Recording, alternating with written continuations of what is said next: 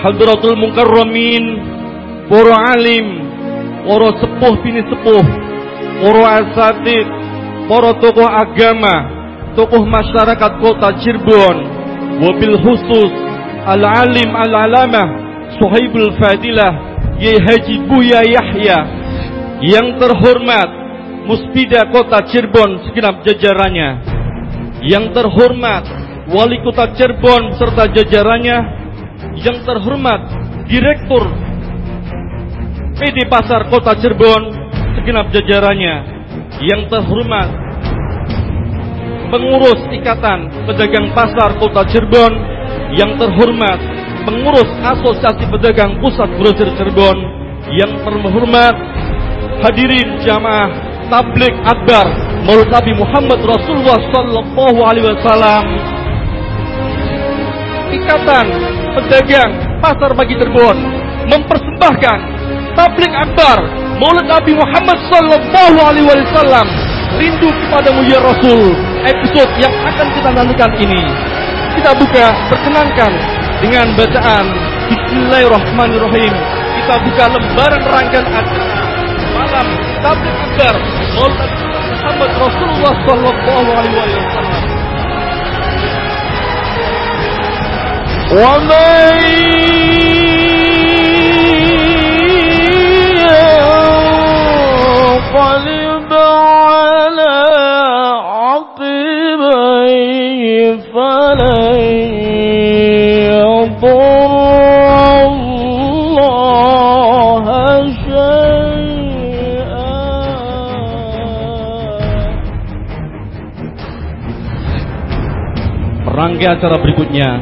yaitu sambutan dari ketua panitia dan kami atas nama panitia mengucapkan banyak terima kasih kepada segenap panitia atau segenap para pedagang Ikatan Pedagang Pasar Pagi atau PGC yang telah membantu hingga terlaksananya peringatan Maulid ini.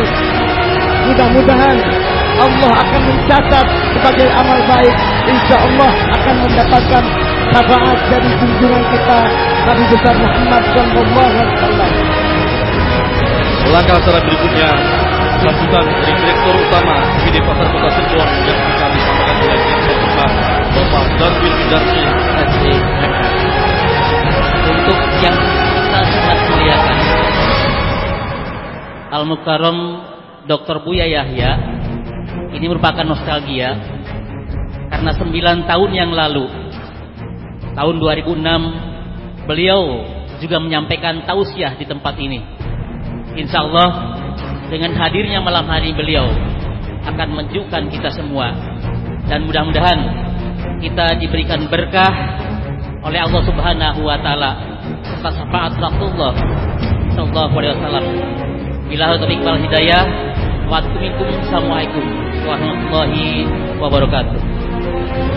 Selanjutnya melangkah acara sambutan yang ketiga adalah dari Bapak Wakil Wali Kota Bapak Asisten Ekonomi dan Pembangunan Ekonomi Kota Cirebon oleh Dr. Andes Jojo Suleman MBD. Kepada beliau dipersilakan. Seiring dengan itu atas nama pribadi pemerintah Kota Cirebon, saya menyambut baik diselenggarakannya peringatan Maulid Nabi Muhammad SAW ini oleh pedagang Ikatan Pedagang Pasar Pagi tingkat Kota Cirebon maupun di tempat-tempat lain di seluruh Kota Cirebon. Kita tenangkan hati kita, kita buka mata pikiran kita, telinga kita untuk secara khusyuk dan khidmat mendengar fatwa-fatwa tausiah mayudu hasanah dari beliau al-mukarram al-alim al-alamah Dr. Buya Yahya. Kepada beliau dipersilahkan. Allahumma salli wa sallim ala sayyidina wa maulana Muhammad. Assalamualaikum warahmatullahi wabarakatuh.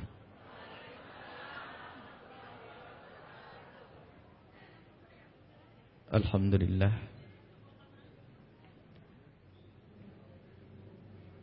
الذي أرسل سيدنا محمدا رحمة للعالمين. فصلاة الله وسلامه على الرؤوف الرحيم.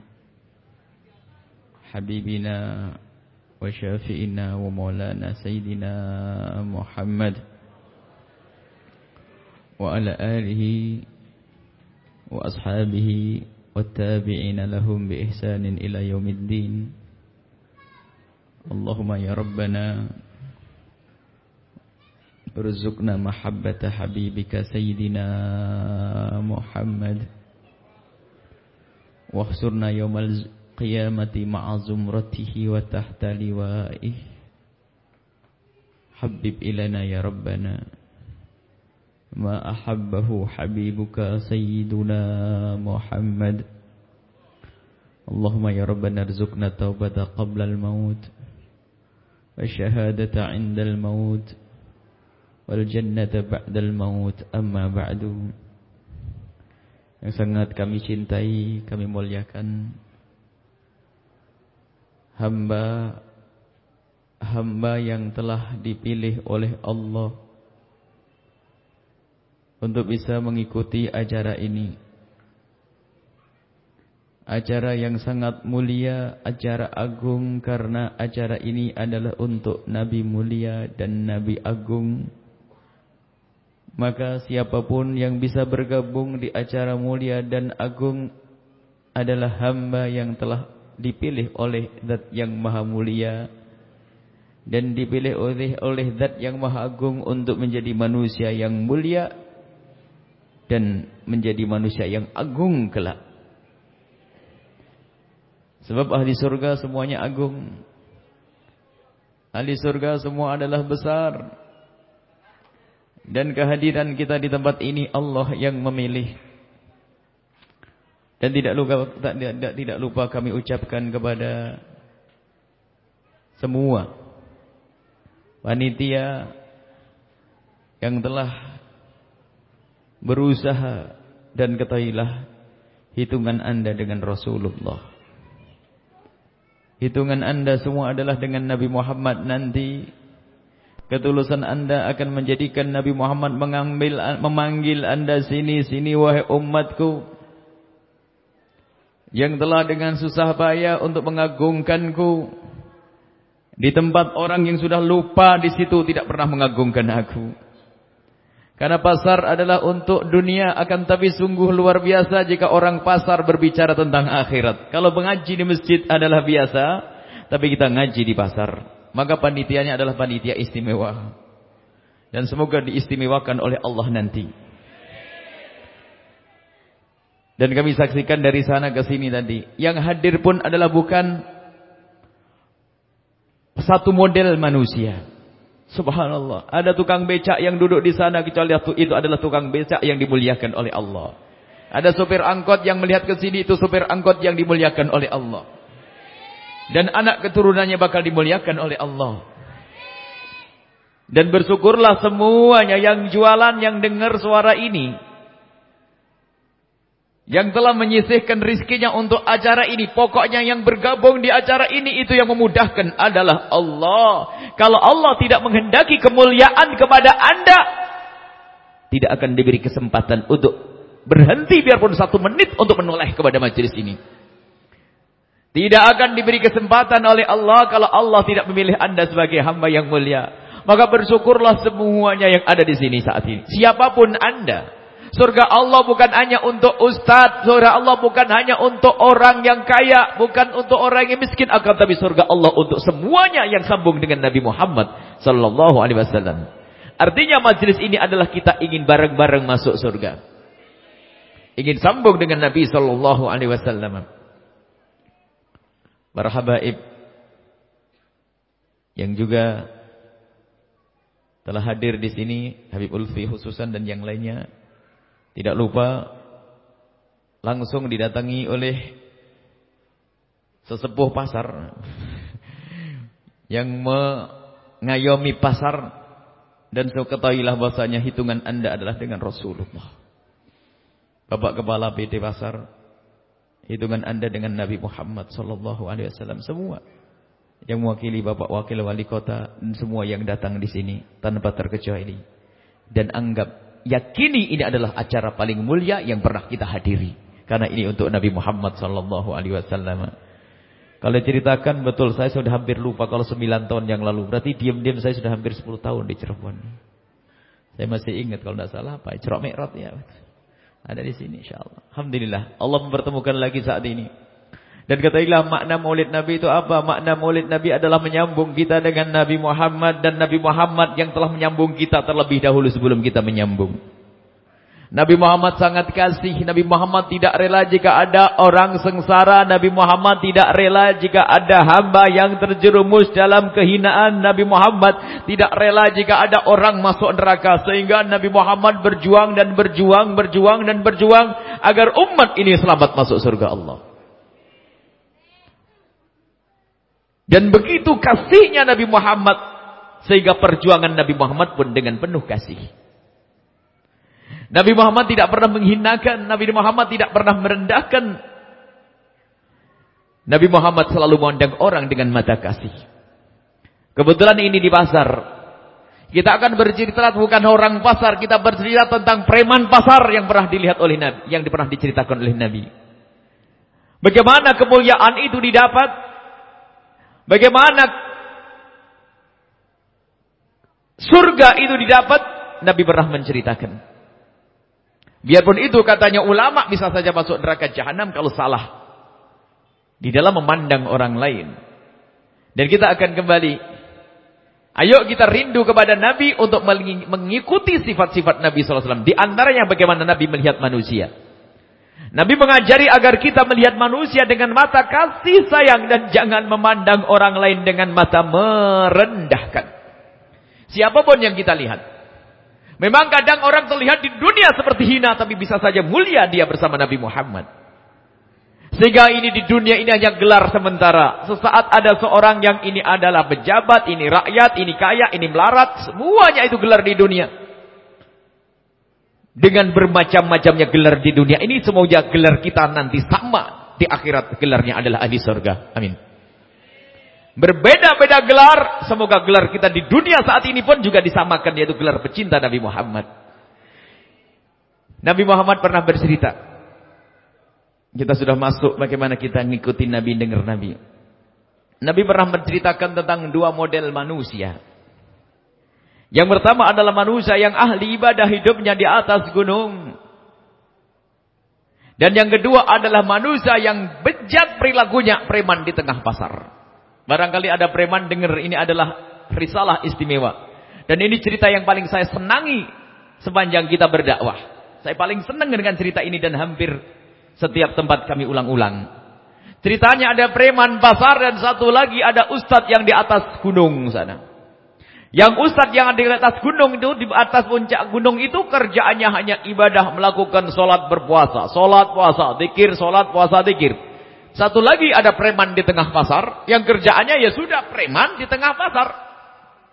Kerjaannya macam-macam akan tapi lihat kisah ini.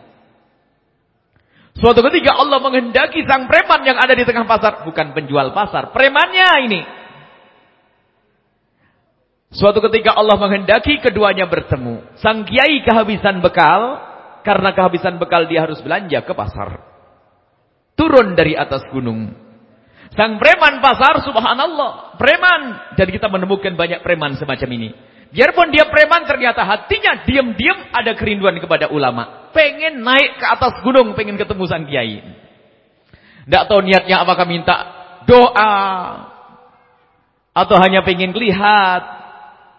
Yang jelas, sang preman tiba-tiba ada keinginan untuk ketemu sang kiai yang di atas gunung. Sang kiai kebetulan bahan makanannya habis, maka harus turun ke pasar. Berjalanlah. Allah yang menghendaki dan ini Nabi yang bercerita. Turunlah kiai yang dari atas gunung. Yang dikatakan bahwasanya ibadahnya luar biasa. Solatnya banyak. Sampai dikatakan kalau berjalan dipayungi oleh mendung. Allah. Sang preman ini bejat di pasar. Naik ke atas gunung. Dan keduanya berpapasan di tengah jalan setapak. Berpapasan di tengah jalan setapak. Kalau jalan setapak itu jika Juga dua orang berpapasan jika salah satunya tidak mau mengalah, tidak akan bisa berjalan. Pasti bertabrakan. Rupanya sang preman di saat melihat sang kiai ada di hadapan matanya. Dan kita menemukan preman semacam ini. Melihat sang kiai ada di depan matanya, yang ada adalah hormat. Dan rasa kagum menguasai dirinya sehingga ia tidak bisa bertutur sepatah kata pun. Dan dia pun dikuasai oleh wibawa sang kiai sehingga ia terduduk di jalan setapak. Dan dia minggir di jalan setapak. Tidak bisa ber, berucap sepatah kata pun. Yang bisa ia lakukan hanya memberi isyarat dengan tangannya. Yang artinya silakan kiai, silakan sang kiai. Sang kiai melihat sang preman pasar. Merasa bahwasanya sang kiai sudah punya surga ibadahnya banyak. Sehingga di saat sang preman itu memberikan isyarat dengan tangannya tersebut. Sang kiai merasa lebih memang berhak untuk begitukan berhak untuk dimuliakan, berhak untuk dihargai, maka sang kiai pun tiba-tiba melompat, melangkai saja sang preman tidak mengucapkan assalamualaikum, tidak menyapa sang preman apa hendak ke mana engkau, apa tujuanmu, tidak, sang kiai melompat begitu saja. Dan sang preman itu subhanallah biarpun preman ternyata diam-diam di dalam hatinya ada sesuatu yang baik. Yaitu apa? Hormat kepada sang kiai. Sehingga sang kiai yang melewatinya pun Dipandang terus dia sampai sang kiai hilang dari matanya, tidak hilang dari hatinya. Bahkan dia pun masih sadar diri. Lalu berkata, memang kiai itu kiai yang luar biasa. Saya itu kan orang jelek. Tahu kalau saya mau naik ke atas nemui kiai lah. Kok kiai kok turun? Berarti kiai itu dijaga oleh Allah. nggak boleh ketemu orang kotor seperti aku. Lihat. Apa? Sang preman melihat sang kiai dengan pandangan hormat. Tapi sang kiai melihat sang preman dengan pandangan merendahkan. Apa sabda Nabi SAW? Lihat dua manusia. Sang kiai yang katanya ahli ibadah, kerjaannya adalah sholat dan puasa, akan tapi memandang orang lain dengan mata merendahkan, maka mulai detik itu dicabutlah hidayahnya oleh Allah Subhanahu wa taala. Memandang orang lain dengan mata merendahkan menjadi sebab dicabutnya hidayah oleh Allah. Begitu sebaliknya orang bejat kayak apa pun. Dia melakukan banyak kesalahan kalau diam-diam. Di dalam hatinya masih senang dengan kemuliaan. Dengan syiar agama Allah. Syiar Nabi Muhammad. Ulama termasuk syiarnya Nabi Muhammad. Karena ulama penerus Nabi Muhammad. Atau majlisnya Nabi Muhammad semacam ini. Lihat. Maka ketahuilah orang itu pada waktunya akan diangkat oleh Allah. Akan diberi pertobatan oleh Allah. Dan akan dimuliakan oleh Allah subhanahu wa ta'ala. Itu premannya, bagaimana orang pasarnya ini. Ini preman saja ternyata dengan hati yang masih kagum dengan kemuliaan. Akan menjadi sebab mereka mulia semua penghuni pasar ini akan mulia semuanya. Karena acara ini pasti mengganggu kalau urusan materi dan dunia. Mengganggu urusan parkir, urusan ini. Mereka dengan suka rela, maka ketahuilah kerelaannya ini adalah termasuk memuliakan majlis urusanmu nanti dengan Nabi Muhammad sallallahu alaihi wasallam. Nabi Muhammad yang akan membela ini orang satu pasar membelaku ya Allah, jangan kau siksa, jangan kau hukum dia.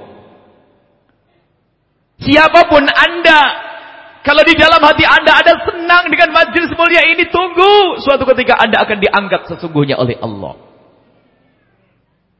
Yang tidak sholat akan dimudahkan untuk sholat. Yang kerjaannya berbohong akan ditutup, dimudah, di, di, di, di, per, apa, dipersulit oleh Allah untuk berbohong dan seterusnya.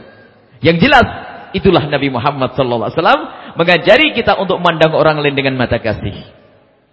Maka memang tidak boleh kita meremehkan sang kiai sekalipun yang katanya ahli ibadah seolah-olah punya surga kalau memandang orang lain dengan mata merendahkan maka itu menjadi sebab dicabutnya hidayah oleh Allah. Padahal yang dipandang siapa? Preman yang jelas-jelas banyak kesalahannya. Bagaimana kalau memandang orang lain yang bukan preman dengan merendahkan? Memandang preman yang secara lahir dia kayaknya rendah. Padahal ketahuilah, yang merendahkan, memandang orang lain dengan mata merendahkan akan direndahkan oleh Allah. Lalu bagaimana kita memandang orang lain? pendidikan dari Nabi. Pandanglah orang lain dengan mata kasih sayang. Jujur yang suka ngaji.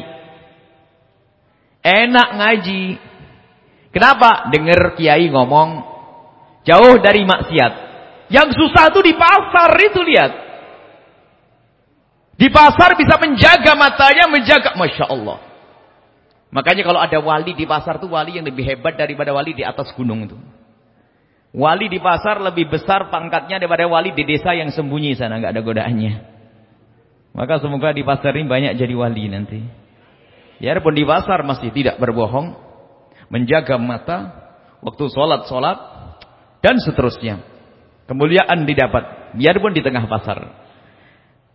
Pasar adalah tempat orang yang biasa berbohong, maka yang tidak berbohong adalah mulia. Insya Allah yang mendengar suara ini akan dijauhkan oleh Allah dari berbohong. Dagangannya lancar, nggak pakai bohong, dagang untungnya besar, ya nggak pakai nipu timbangan dan seterusnya dan seterusnya Allah memudahkan. Baik, Nabi Muhammad adalah orang yang mengajari kita memandang orang ini dengan mata kasih. Dan yang mendengar suara ini baik orang pasar atau orang yang tidak pernah ke pasar sekalipun, yang katanya sudah sangat soleh. Ketahuilah kemuliaan kita ternyata di dalam hati kita di saat melihat umat Nabi Muhammad sallallahu alaihi wasallam. Kita harus jujur kita. Kita sering sombong dengan ibadah kita, sering sombong dengan jubah kita, sering sombong dengan kopiah kita, sering sombong dengan mekena kita, sering sombong dengan baju koko kita, sering sombong dengan model. Sehingga memandang orang lain dengan mata merendahkan. Kita harus baik, akan tapi ketahuilah. Kita akan menjadi rendah kalau kita memandang orang lain dengan mata merendahkan. Lalu bagaimana kita memandang orang lain? Pandanglah dengan mata kasih. Tandanya seperti apa? Ini yang akan kita hadirkan. Jujur ini. Siapa di antara kita yang katanya sudah rajin sholat, rajin tahajudan, rajin puasa, sholat Jumat, dan seterusnya. Bersyukurlah yang bisa melakukan itu semuanya. Tapi ternyata bersyukur tidak cukup kalau anda dijadikan oleh Allah di pasar ini sebagai ahli sholat.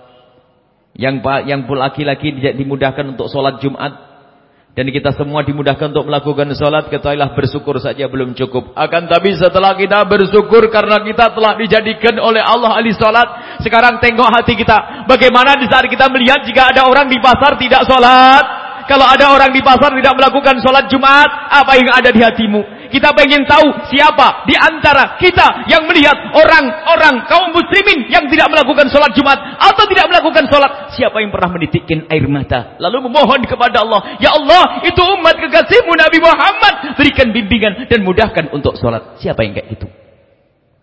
Kita sering sombong. Hmm, kesian, kesian. Sudah tersiksa, kepanasan, melarat, gak sholat, masuk neraka. Uh, uh, uh, sombong bener nih. Jujur kita pernah tidak kita menitikkan air mata? Mungkin kita melewati orang hanya biasa, apa mau mana juatan ya? Dengan riangnya. Siapa yang hati kita terenyuh di saat melihat sahabatnya tidak sholat. Teman kerjanya tidak sholat. Siapa yang pernah menangis di tengah malam lalu mohon kepada Allah. Ya Allah itu orang baik kepadaku. Dia selalu meminjami barang dagangan kepadaku. Dia minjemi modal kepadaku. Tapi tidak sholat ya Allah. Mudahkan dia untuk sholat. Siapa yang enggak begitu? Jangan-jangan kita termasuk orang yang cuek. Sementara orang yang cuek dengan itu semuanya tidak ada iman biarpun katanya ahli ibadah. Imannya tidak sempurna. Biarpun ibadahnya kenceng, sholat malam tidak pernah putus, puasa tidak pernah berhenti. Kemudian sholat-sholat sunnah, Masya Allah. Tapi ternyata hatinya tidak hidup di saat melihat orang lain yang melakukan kesalahan. Ini yang harus kita hidupkan di pasar ini.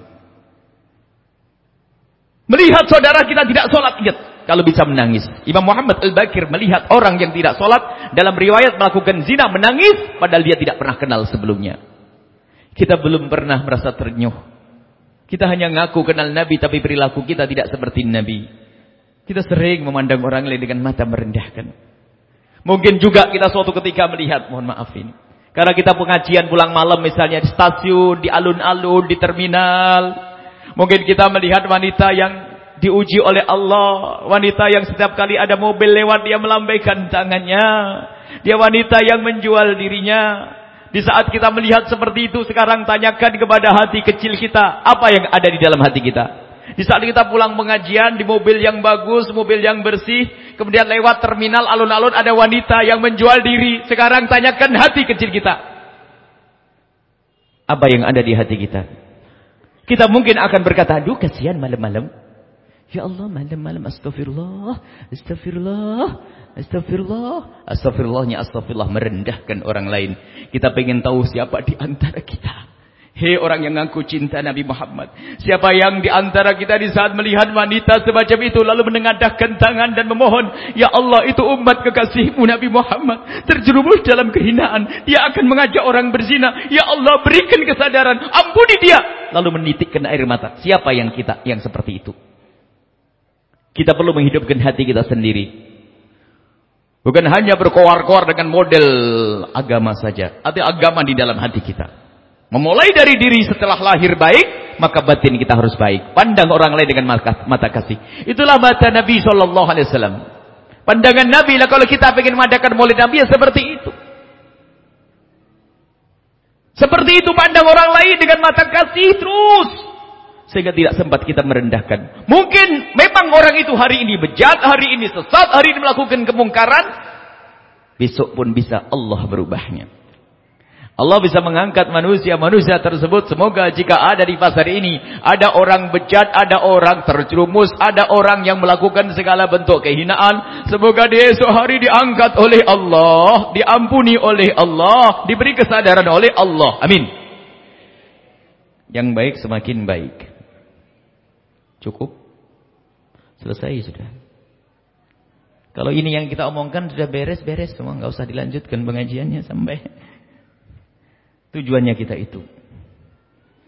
Kami rindu bahwasanya semuanya bisa mengikuti. Lihat saya tadi masuk, lihat bapak tukang beca ahli surga. Dia ngadepkan becanya ke sini. Ada orang begitu subhanallah.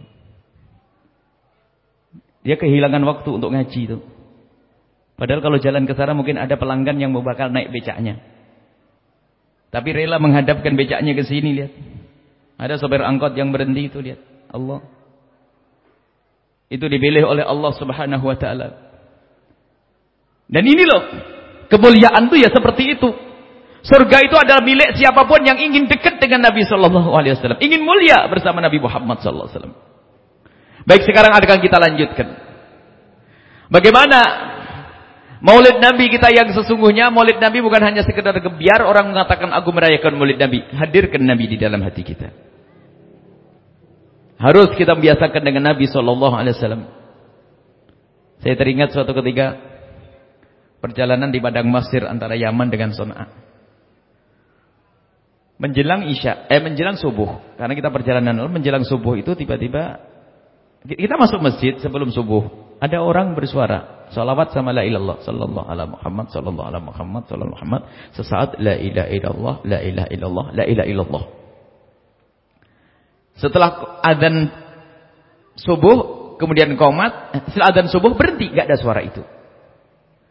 Kemudian setelah sholat subuh beberapa menit, terdengar suara itu lagi. Kita ke belakang, ke samping masjid. Rupanya ada seorang bapak, usianya 50-an tahun seperti itu. Dia membuat roti sambil menggiling apa itu. Rupanya Pak, dia sambil la ilaha illallah, la ilaha illallah sallallahu ala Muhammad, sallallahu ala Muhammad, sallallahu ala Muhammad. Allah. Ini orang cerdas. Akhirnya kita tanya, "Pak, ya Ami, ini kita tanya, "Paman, berapa tahun kerja kayak gini nih?" Saya kerja sini sudah 20 tahun. Setiap hari, setiap hari. 20 tahun Berarti zikirnya itu setiap malam berapa puluh ribu zikir yang dilakukan. Itu hamba yang dipilih oleh Allah Subhanahu wa taala.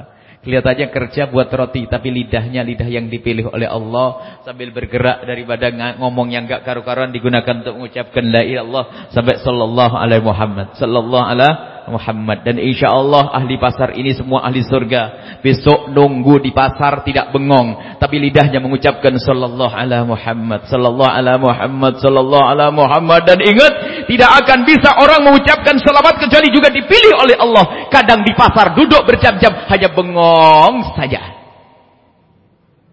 Tapi hari ini akan berubah ahli surga semuanya Duduk sambil membaca salawat. Dalam keadaan apa pun yang belum bisa pakai kerudung insya Allah tetap diterima oleh Allah dan berniat sambil berdoa sallallahu ala Muhammad ya Allah semoga ke depan hari aku mudah untuk pakai kerudung. Dan ingat yang pakai kerudung jangan merendahkan orang yang belum pakai kerudung.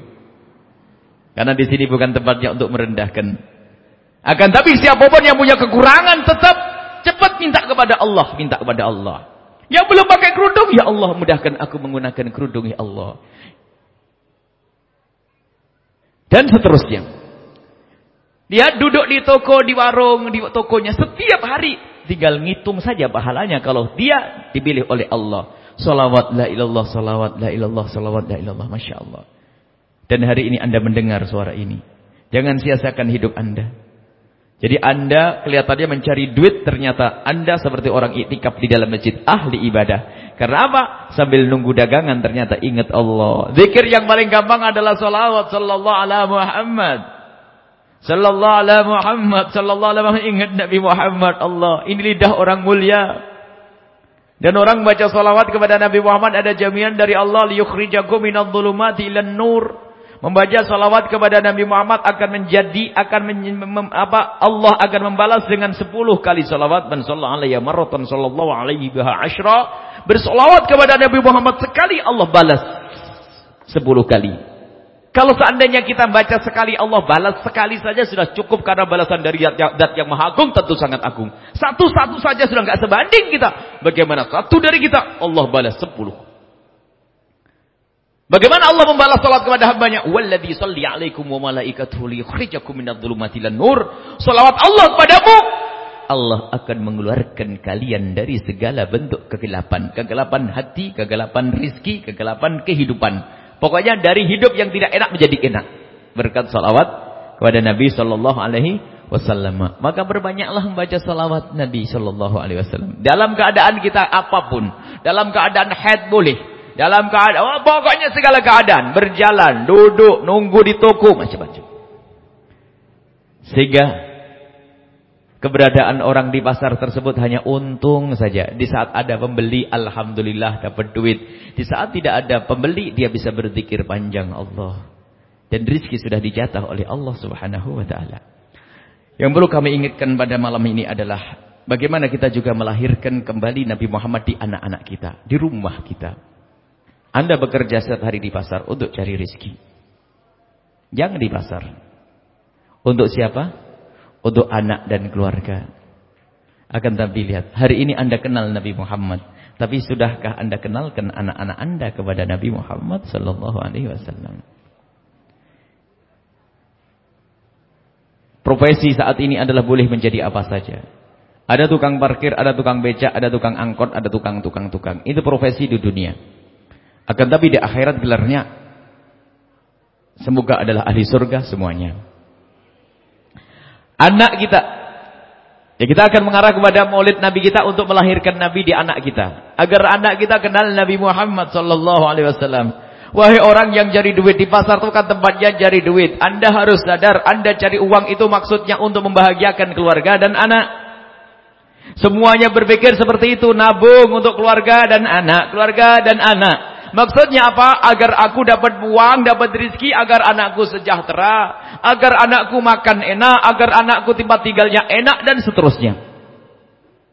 Semua yang cari duit begitulah niatnya. Enggak ada orang yang cari duit niatnya begini ya. Ya Allah, saya pengen dapat duit banyak, beli emas yang banyak, nanti kalau mati bawa kalungan emas tuh enggak ada. Enggak ada.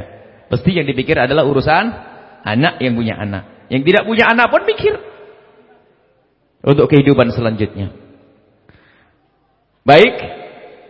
Lah orang mikir anak ini kadang-kadang sesaat kayak cerdas tapi ternyata tidak cerdas. Hari ini kita akan cerdas dengan anak kita. Semuanya. Orang pasar punya anak ahli surga. Tukang becak punya anak ahli surga. Pilih mana? Tukang becak punya anak ahli surga. Jadi bos punya anak ahli neraka. Pilih mana? Bingung. Enggak usah dipilih lah. Pengen jadi ahli surga semuanya sudahlah. Jadi apa pun. Sekarang kita ingin menjadi anak yang kenal, menjadikan anak kita anak yang kenal Nabi Muhammad. Anak ahli surga. Wahai orang yang cari duit setiap hari, Anda jangan lupa. Tujuan Anda mengumpulkan uang adalah untuk anak sekarang kita ingin tahu bahwasanya adakah di antara kita orang tua yang ngomong begini? Ya Allah, Ya Allah, jadikanlah anakku anak yang kaya, sejahtera hidupnya di dunia, sehat, seger buker, kaya raya, biarpun setelah itu masuk neraka. Ada tidak? Yakin gak ada? Kok ini kadang diem tuh? Ini diem ini ngomong. Jadi gak ada ya yang ngomong gitu? Gak ada yang ngomong gini. Ya Allah, aku pengen cari duit biar anakku kaya raya, sekolah cari duit kaya raya. Hebat biarpun setelah itu masuk neraka. Ada tidak? Tidak ada alhamdulillah. Sehat semuanya ini. Sehat semuanya. Tidak ada. Tidak ada satu orang pun yang ngomong begitu. Biarpun orang itu sebejat apa pun nih. Uniknya. Surga itu indah. Biarpun bapaknya misalnya suka bohong. Bapaknya suka ini. Tapi tidak tidak pernah berdoa. Semoga adanya masuk neraka. Enggak ada. Bahkan kalau cari uang pun tetap pengen anaknya adalah jadi ahli sur, surga. Sudah pasti saja tidak ada orang tua yang ngomong begini. Ya Allah jadikan anakku kaya raya di dunia setelah itu masuk neraka gak apa-apa. Gak ada. Jelas ya? Tidak ada. Cuman permasalahannya perilaku manusia zaman sekarang itu banyak yang kayak begitu. Perilakunya, omongnya sih enggak. Omongnya pengen anaknya jadi ahli sur, surga. Tapi perilakunya seolah-olah ngomong begitu. Maksudnya perilaku gimana? mikir urusan anaknya hanya mikir urusan materi saja. Lupa bahasanya anaknya butuh agama, butuh roh, butuh pendidikan. Maka menjadilah orang tua yang cerdas. Anda sibuk mencari uang, maka ketahuilah titipkan anak kita kepada orang yang mengajarinya cari surga. Pendidikan agama anak kita ada di mana itu yang kami maksud. Banyak orang lupa, dipikir kebahagiaan anak kita adalah dengan uang yang melimpah, uang yang menumpuk, gedung yang megah, rumah mobil mewah.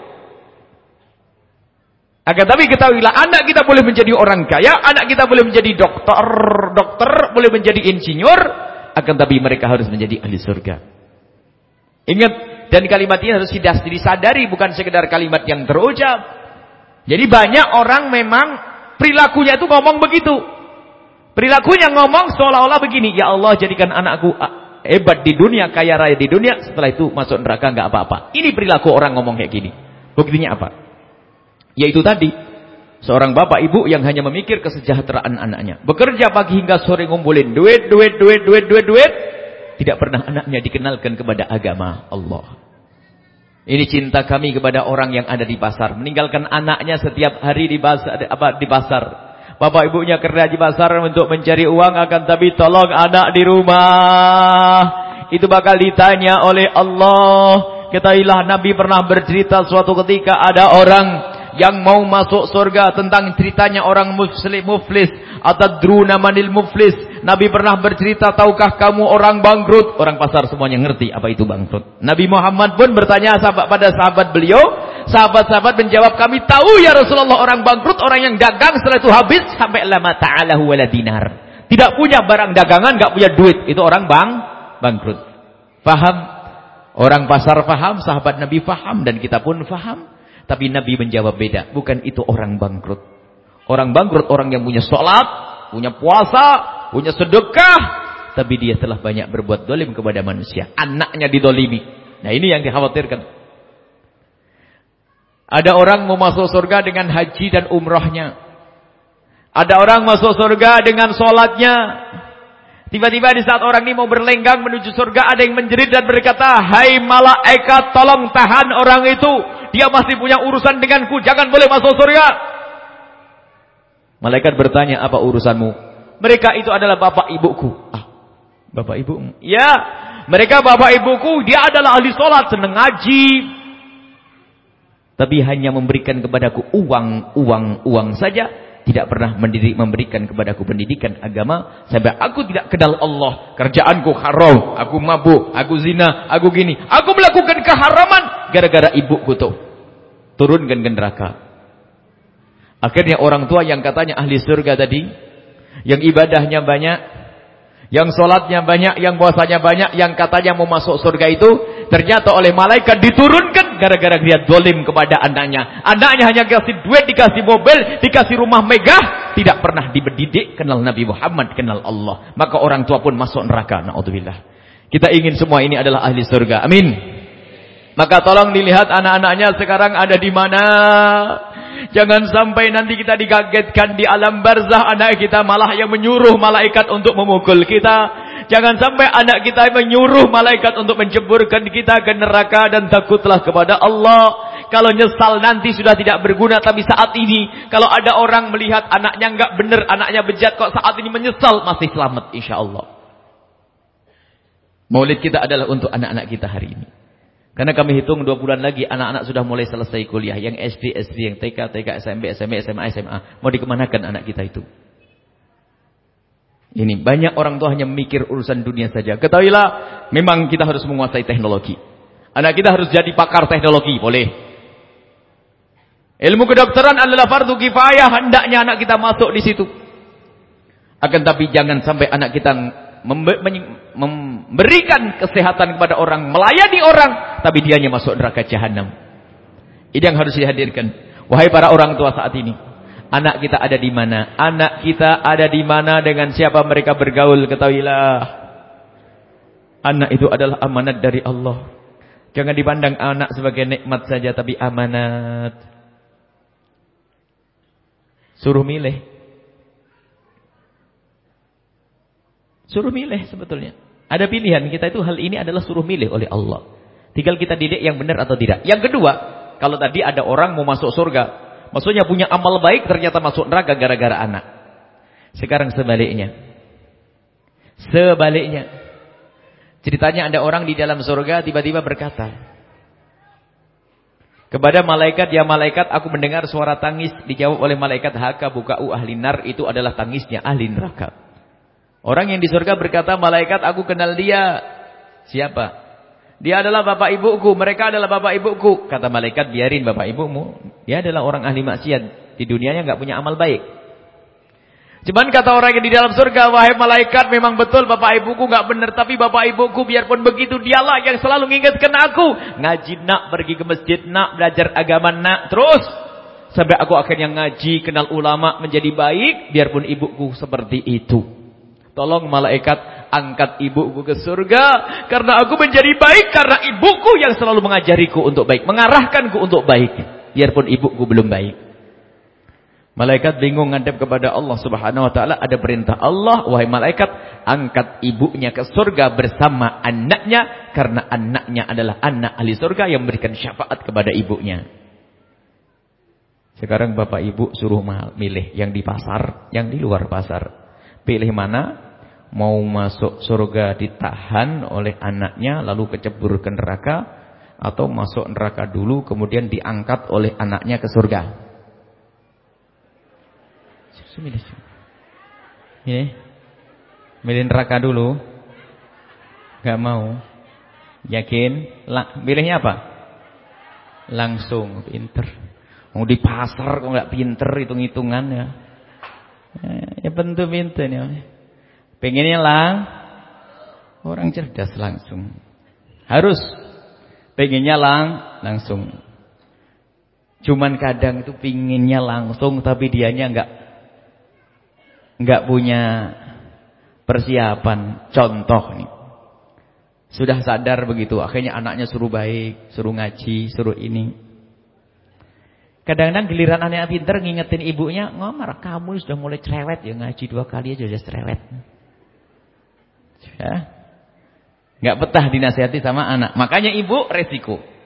Tapi resiko yang baik. Kalau ibu sudah mulai mengenalkan putra-putri ibu kepada kemuliaan, disuruh hadir ke majelis ilmu, Lumayan nak kamu ngaji nak. Umi di pasar nak. Nanti kalau kamu pulang nasihati uminya. Tahu umi kalau dagang jangan bohong umi. Itu. Senang alhamdulillah anakku ngingetkan aku. Lah kalau kamu diam ah. Bilang terima duit aja banyak ngomong ah. Gak usah ngaji-ngajian. Oh ibunya pengen di neraka itu. Jadi kita hendaknya anak kita kita arahkan yang benar pun kita juga berbenah diri. Bersama baiknya anak, yuk kita menjadi baik. Sebab kadang juga unik kita menemukan ada sebagian sekolah-sekolah islami. Itu lihat. Anaknya kan suruh pakai dandanan yang bagus. Sehingga karena sekolah-sekolah Islam, anaknya itu dandanannya cakep, pakai jilbab, pakai ini rapi. Eh ibunya yang nganterkan pakai baju. Nah, ini ada enggak begitu? Oh ada saya itu hanya berhayal aja tuh. Janganlah. Tapi bukan ibu-ibu insya Allah. Amin. Dan bukan orang pasar PGC. Insya Allah. Berubah perlahan demi perlahan. Paling tidak ya mulai sedikit demi sedikit. Nganterinnya sudah mulai berubah pelan. Besok mulai pelan. Jadi pertama sebulan sekali pakai kerudung hari Jumat tok. Kemudian setelah itu perlahan. Habis itu Jumat Sabtu. Habis itu Jumat Sabtu Ahad. Tiga tahun sudah rapat. Masya Allah. Ahli surga ini. Perlahan-perlahan.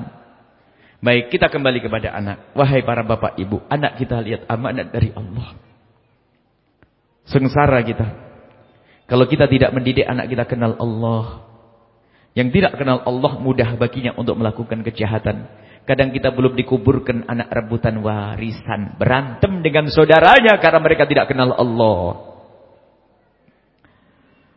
Bahkan baiknya anak yang tidak kenal Allah itu baik basa-basi. Mungkin ada anak yang baik dengan ibunya, ngeladeni ibunya. Tapi dia tidak kenal Allah. Diam-diam di otaknya apa?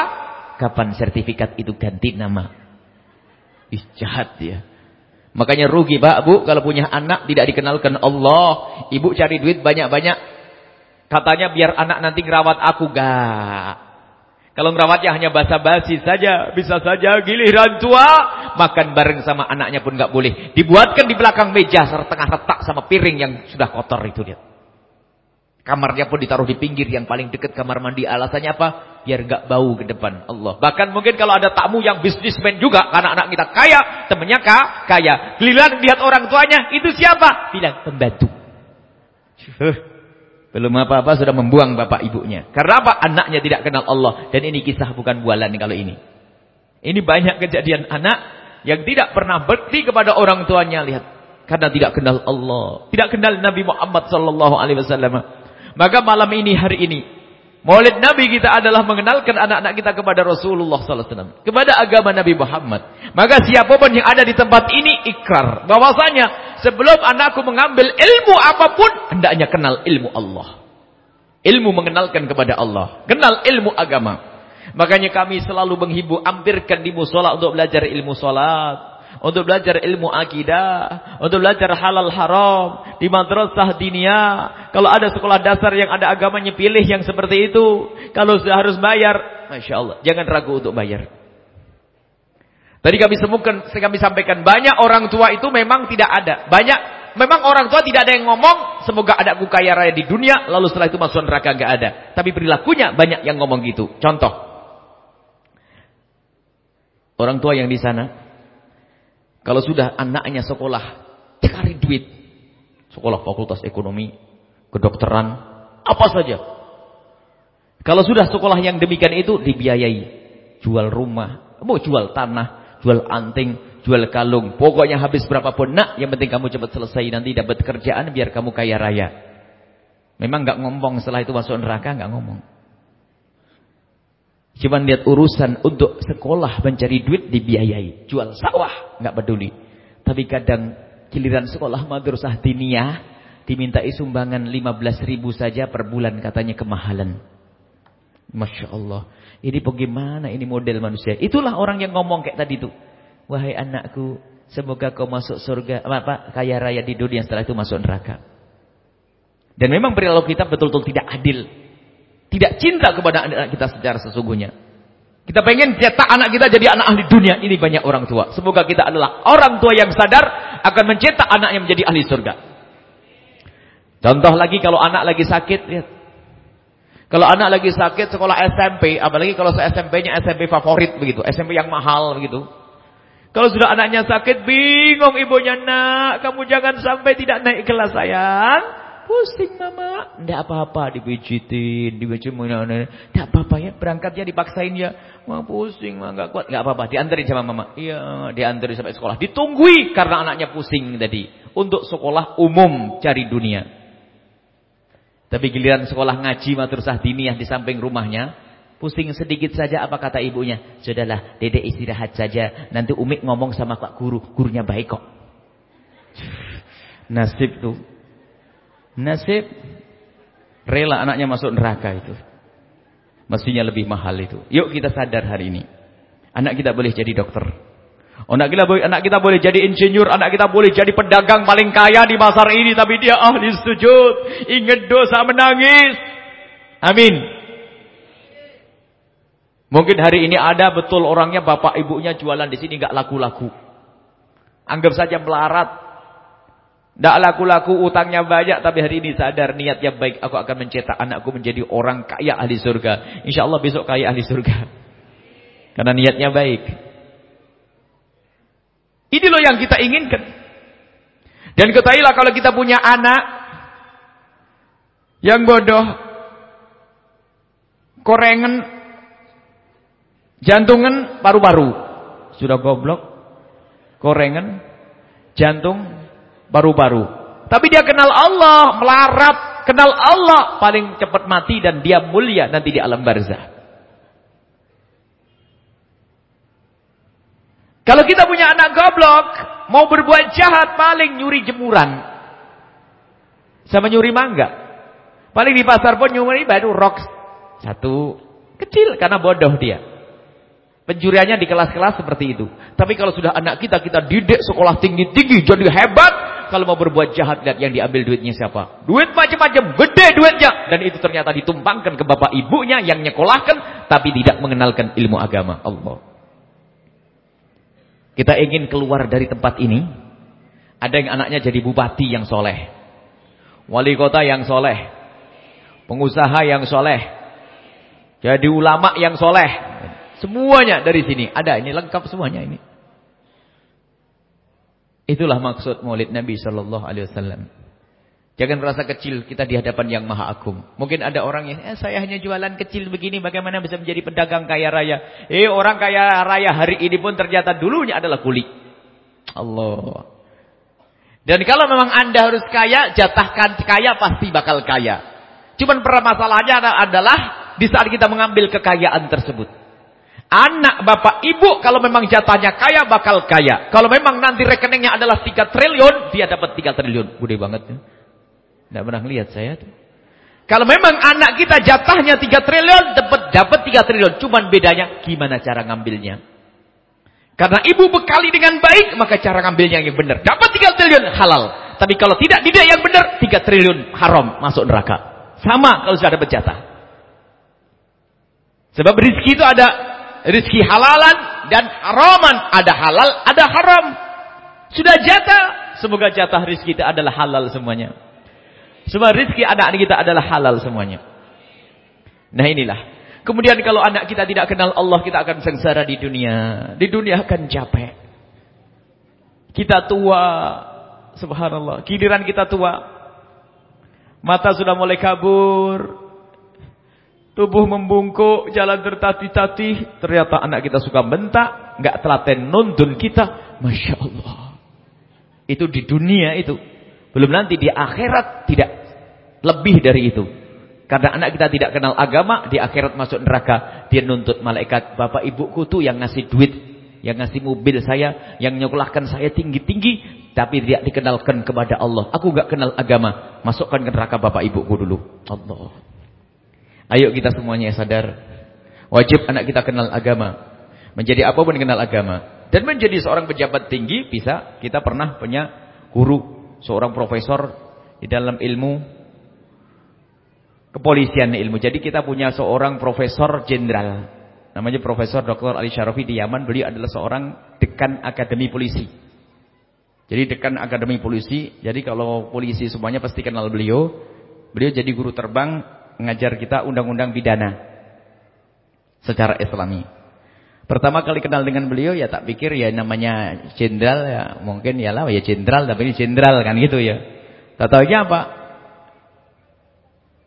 setelah itu sholat. Karena belajar kita sore. Sholat maghrib, habis sholat kok bacanya kok enak bener. Bacanya fasih jadi imam.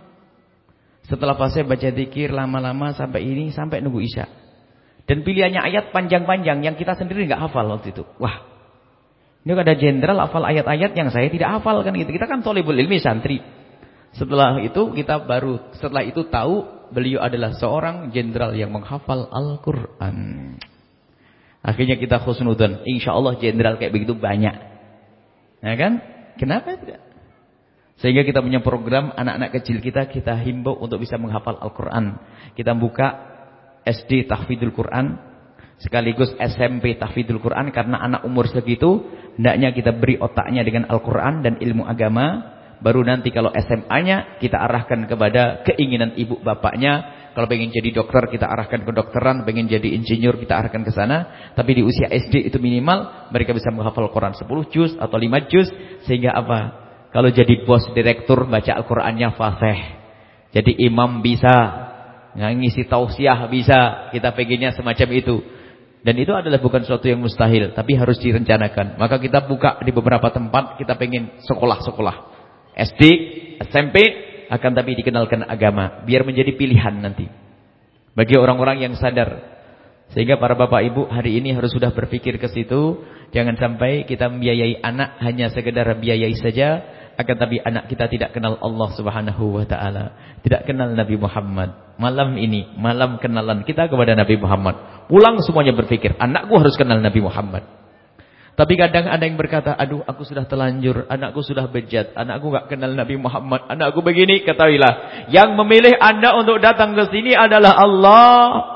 Selagi anda menyesal dengan sesungguhnya, maka Allah akan ampuni dosa anda. Lalu bagaimana anakku yang sudah bejat? Insya Allah pada suatu ketika nanti akan dikembalikan. Asalkan saat ini kita kembali kepada Allah. Semuanya kembali kepada Allah malam ini. Apakah anaknya yang masih kecil atau anak yang sudah telanjur salah, telanjur bejat?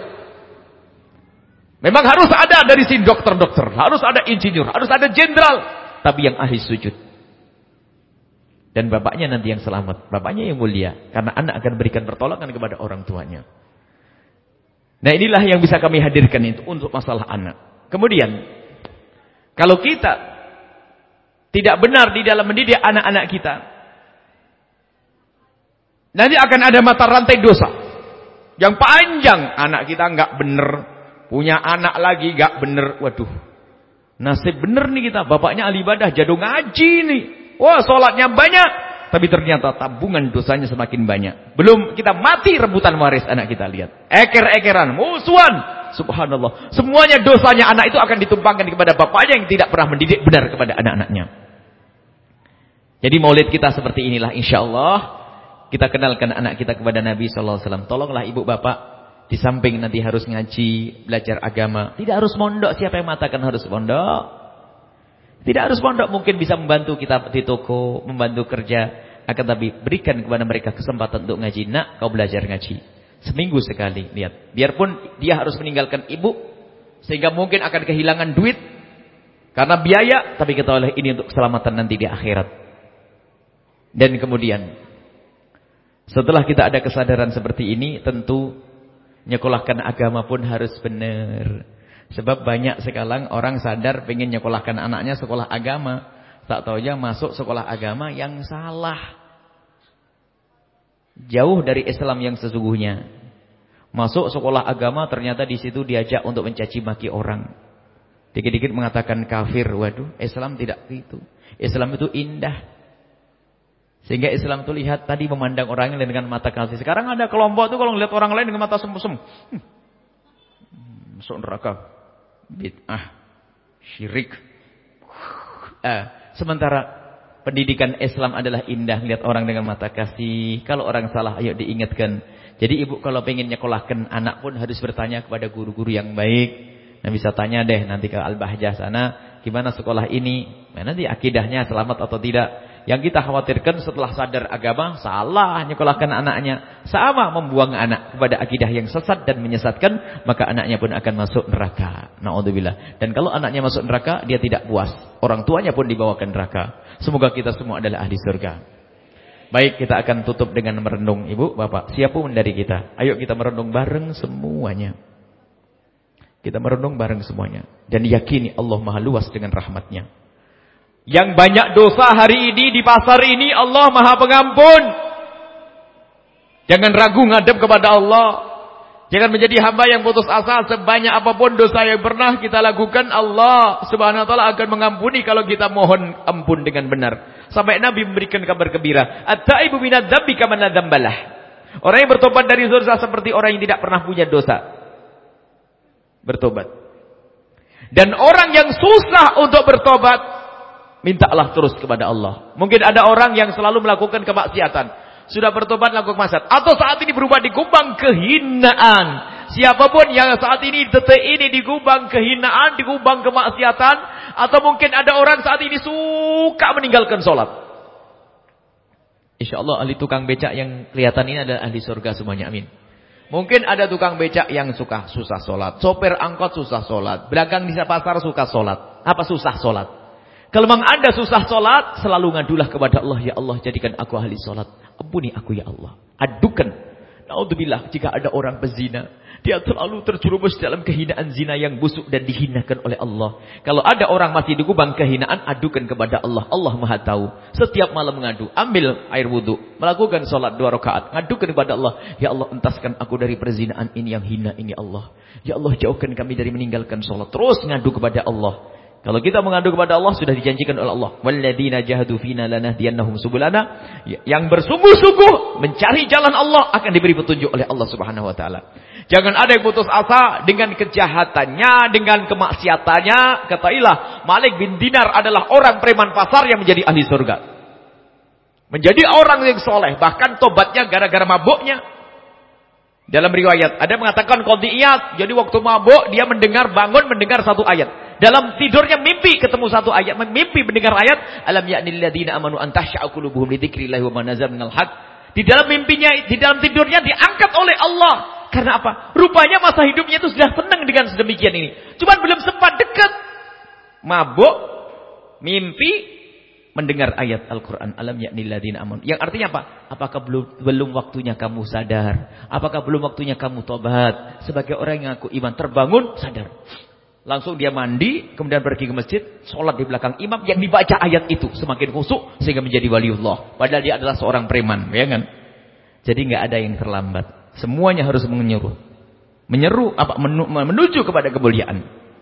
Tapi ingat, jangan menunda sampai esok hari. Menunda itu menjadikan kesempatan setan untuk menarik ke neraka. Jadi siapa pun hari ini sejahat apa pun ngadu kepada Allah secepatnya malam ini juga. Ya Allah, aku ingin menjadi manusia mulia ya Allah. Jangan kau hinakan kami ya Allah. Jangan sampai kami meninggalkan salat.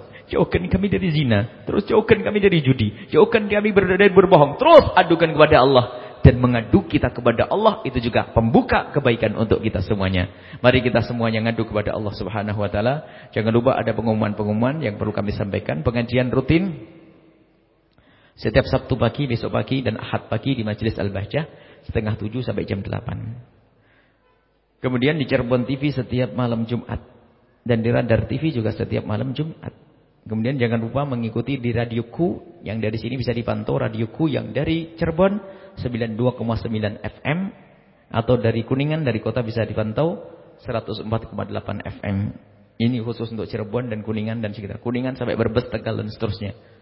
Kemudian untuk tempat-tempat yang lain bisa mengikuti dengan radio-radio yang banyak radio yang merilai beberapa kota.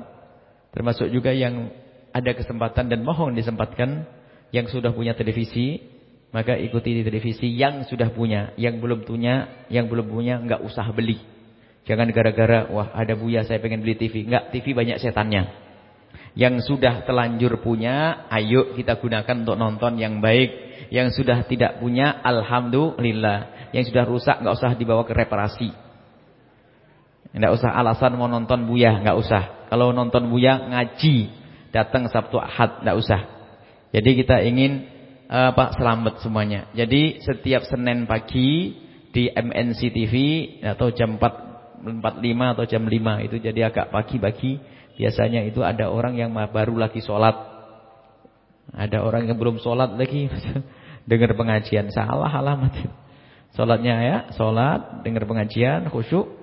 Kemudian setelah itu menghadap kepada Allah Subhanahu wa taala. Baik ini saja insyaallah mari kita tutup dengan doa. Bismillahirrahmanirrahim. Alhamdulillahirabbil alamin. Allahumma salli ala sayyidina Muhammad wa ala ali sayyidina Muhammad. Allahumma arhamna wa la tu'adzibna wansurna wa la takhdhulna wa'afina wa la tumridna wa akrimna wa la tuhinna wa atirna wa la tusir alaina innaka ala kulli syai'in qadir. Allahumma ya Allah yang melihat kami ya Allah kami mohon ampuni dosa kami ya Allah Semua kami yang ada di sini ya Allah kami punya dosa. Maka kami mohon ampuni dosa kami ya Allah. Jangan kau sisakan sedikit pun dari dosa-dosa ini ya Allah. Kami takut menghadapmu dengan dosa-dosa ini ya Allah. Ada satu dosa ya Allah yang kami sering melakukannya. Padahal kami sadar kalau itu dosa ya Allah. Kami mohon ya Allah hentikan kami dari dosa itu dan ampuni kami. Engkau maha tahu tentang kami. Ada satu dosa yang sering kami lakukan padahal kami sadar kalau itu dosa. Maka kami mohon ampuni kami ya Allah. Jaga mata kami dari melihat yang haram. Jaga mulut kami dari mengucapkan yang haram. Jaga telinga kami dari mendengar yang haram. Jaga anggota tubuh kami dari yang haram ya Allah. Kami sembunyikan pun engkau tetap tahu maka kami mohon ya Allah ampuni segala kesalahan kami ya Allah yang engkau lebih tahu dari kami ya Allah ya Allah jauhkan kami dari segala kehinaan ya Allah jauhkan kami ya Allah dari meninggalkan solat jauhkan kami dari meninggalkan puasa di bulan Ramadan Ya Allah, jika ada di antara kami hambamu yang sering meninggalkan solat atau meninggalkan puasa bulan Ramadan, yang sering meninggalkan solat kami mohon ampuni mereka dan berikan kesadaran dan jadikan dia esok hari menjadi ahli solat. Ya Allah, Engkau maha tahu tentang kami, Ya Allah. Jauhkan kami semua, Ya Allah, dari zina yang busuk, hina dan kau hinakan, Ya Allah. Zina yang busuk, zina yang hina di diri, zina yang hina di keluarga, zina yang hina di masyarakat. Maka kami mohon jauhkan kami dan anak-anak kami dari zina yang busuk, kotor dan kehinakan itu ya Allah. Dan kami mohon jika ada di antara kami yang mendengar suara ini, jika ada di antara mereka ada yang pernah terpeleset, terjerumus dalam hina dan busuknya zina, kami mohon ya Allah berikan kepada mereka kesadaran kemudian ampuni mereka dan tutup aib mereka di dunia sehingga di dunia tetap mulia ya Allah. Jangan kau biarkan mereka terus larut dalam kehinaan itu ya Allah. Sungguh kami tidak rela ya Allah. Siapa pun yang mendengar suara ini ya Allah, jauhkan mereka dari zina yang busuk itu ya Allah dan bencikan pada zina ya Allah. Engkau Maha tahu tentang kami ya Allah. Engkau maha tahu tentang kami ya Allah dan tutup aib kami di dunia sehingga di dunia tetap mulia dan tutup aib mereka di akhirat nanti hingga tidak kau seksa. Ya Allah, Ya Allah, Ya Allah, jauhkan kami dari segala kehinaan. Jauhkan kami dari minum-minuman keras. Kami mohon jika ada di antara yang kami saat ini. Atau yang mendengar suara ini ada hambamu yang biasa dengan minuman keras. Minuman keras menyebabkan mereka masuk nerakamu dan kami tidak rela kalau mereka masuk neraka. Maka kami mohon siapa yang mendengar suara ini Allah. Kami mohon jauhkan mereka dari minuman keras dan ampuni mereka. Jika ada di antara kami atau mereka yang mendengar suara ini. Ada hambamu yang biasa dengan minuman keras. Kami mohon berikan kesadaran dan ampuni mereka. Dan tutup aib mereka ya Allah. Dan kami mohon ya Allah, semua yang ada di kiri kanan tempat ini jadikan mereka ahli surgamu ya Allah dari umat kekasihmu Nabi Muhammad ya Allah jadikan ahli surgamu. Jika mereka bukan umat kekasihmu Nabi Muhammad ya Allah sungguh kami mencintai mereka sebagai tetangga kami. Maka kami mohon berikan kepada mereka bimbingan dan petunjukmu agar menjadi umat kekasihmu Nabi Muhammad. Dan jauhkan kami dari perselisihan dengan siapa pun ya Allah. Ya Allah kami mohon mohon ya Allah wujudkan keindahan dalam rumah tangga kami ya Allah Jauhkan dari percekcokan di rumah tangga kami wahai dat yang memiliki cinta. Berikan kepada kami kecintaan. Dan kami mohon ya Allah. Tambahkan kecintaan kami kepada pasangan kami. Jangan kau kurangi sedikit pun. Ya Allah kami ingin hidup indah bahagia di dunia. Sebagai mukatimah keindahan kelak di surga bersama kekasihmu Nabi Muhammad. Ya Allah dari majlis inilah kami memohon ya Allah.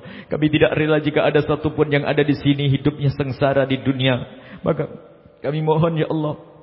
Berikan kepada mereka kebahagiaan di dunia. Sebagai mukatimah kebahagiaan kelak di surga bersama kekasihmu Nabi Muhammad. Ya Allah yang sempit rizki lapangkan rizki mereka dengan rizki yang halal penuh berkah ya Allah. Yang sempit rezekinya ya Allah jangan sampai karena sempit rezeki mereka bermaksiat. Jangan karena sempit rezeki mereka berbohong. Jangan karena sempit rezeki mereka berzina. Jangan sampai karena miskin karena sempit rezeki mereka mencuri. Kami tidak rela ya Allah yang sempit rezeki lapangkan ya Allah. Dengan rezeki yang halal dan penuh berkah ya Allah. Ya Allah engkau maha tahu tentang kami semua ya Allah.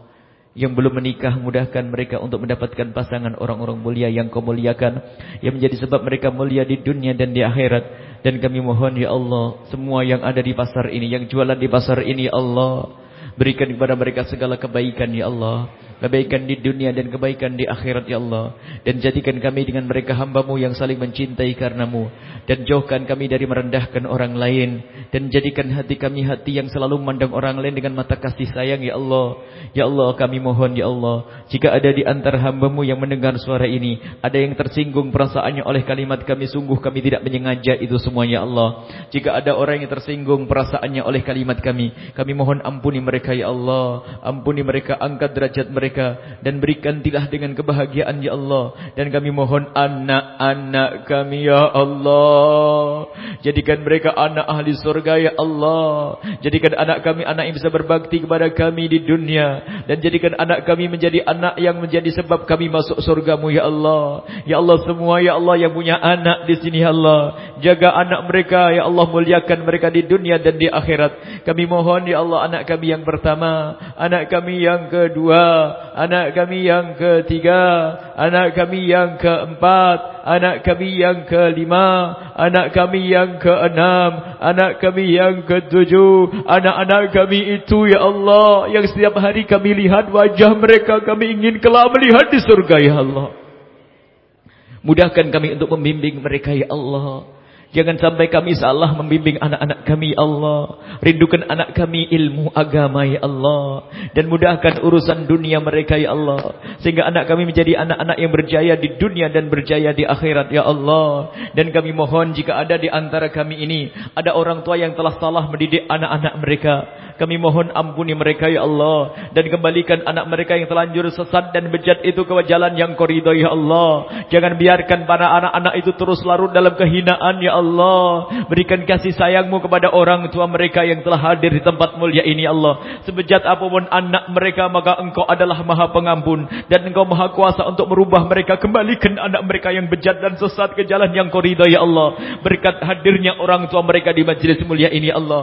Ya Allah yang berlalu lalang melewati tempat ini ya Allah. Yang melewati dengan penuh keridhaan maka muliakan mereka ya Allah. Yang lewat tempat ini lalu hatinya tidak rela jadikan mereka orang ridho ya Allah. Kami ingin semuanya yang mendengar suara ini yang melihat ini mereka mulia. Karena ini adalah acara untuk manusia yang sangat kau muliakan kekasihmu Nabi Muhammad. Ya Allah jadikan tempat ini tempat berkah ya Allah. Siapa pun yang telah memudahkan urusan ini ya Allah. Mereka-mereka ya Allah yang telah memudahkan urusan ini mudahkan urusan mereka ya Allah. Yang telah telah berjuang di tempat ini ya Allah. Jadikan ini sebab mereka bisa bertemu dengan kekasihmu Nabi Muhammad. Yang sakit sembuhkan yang punya hutang mudahkan kami dalam membayar hutang-hutang kami ya Allah.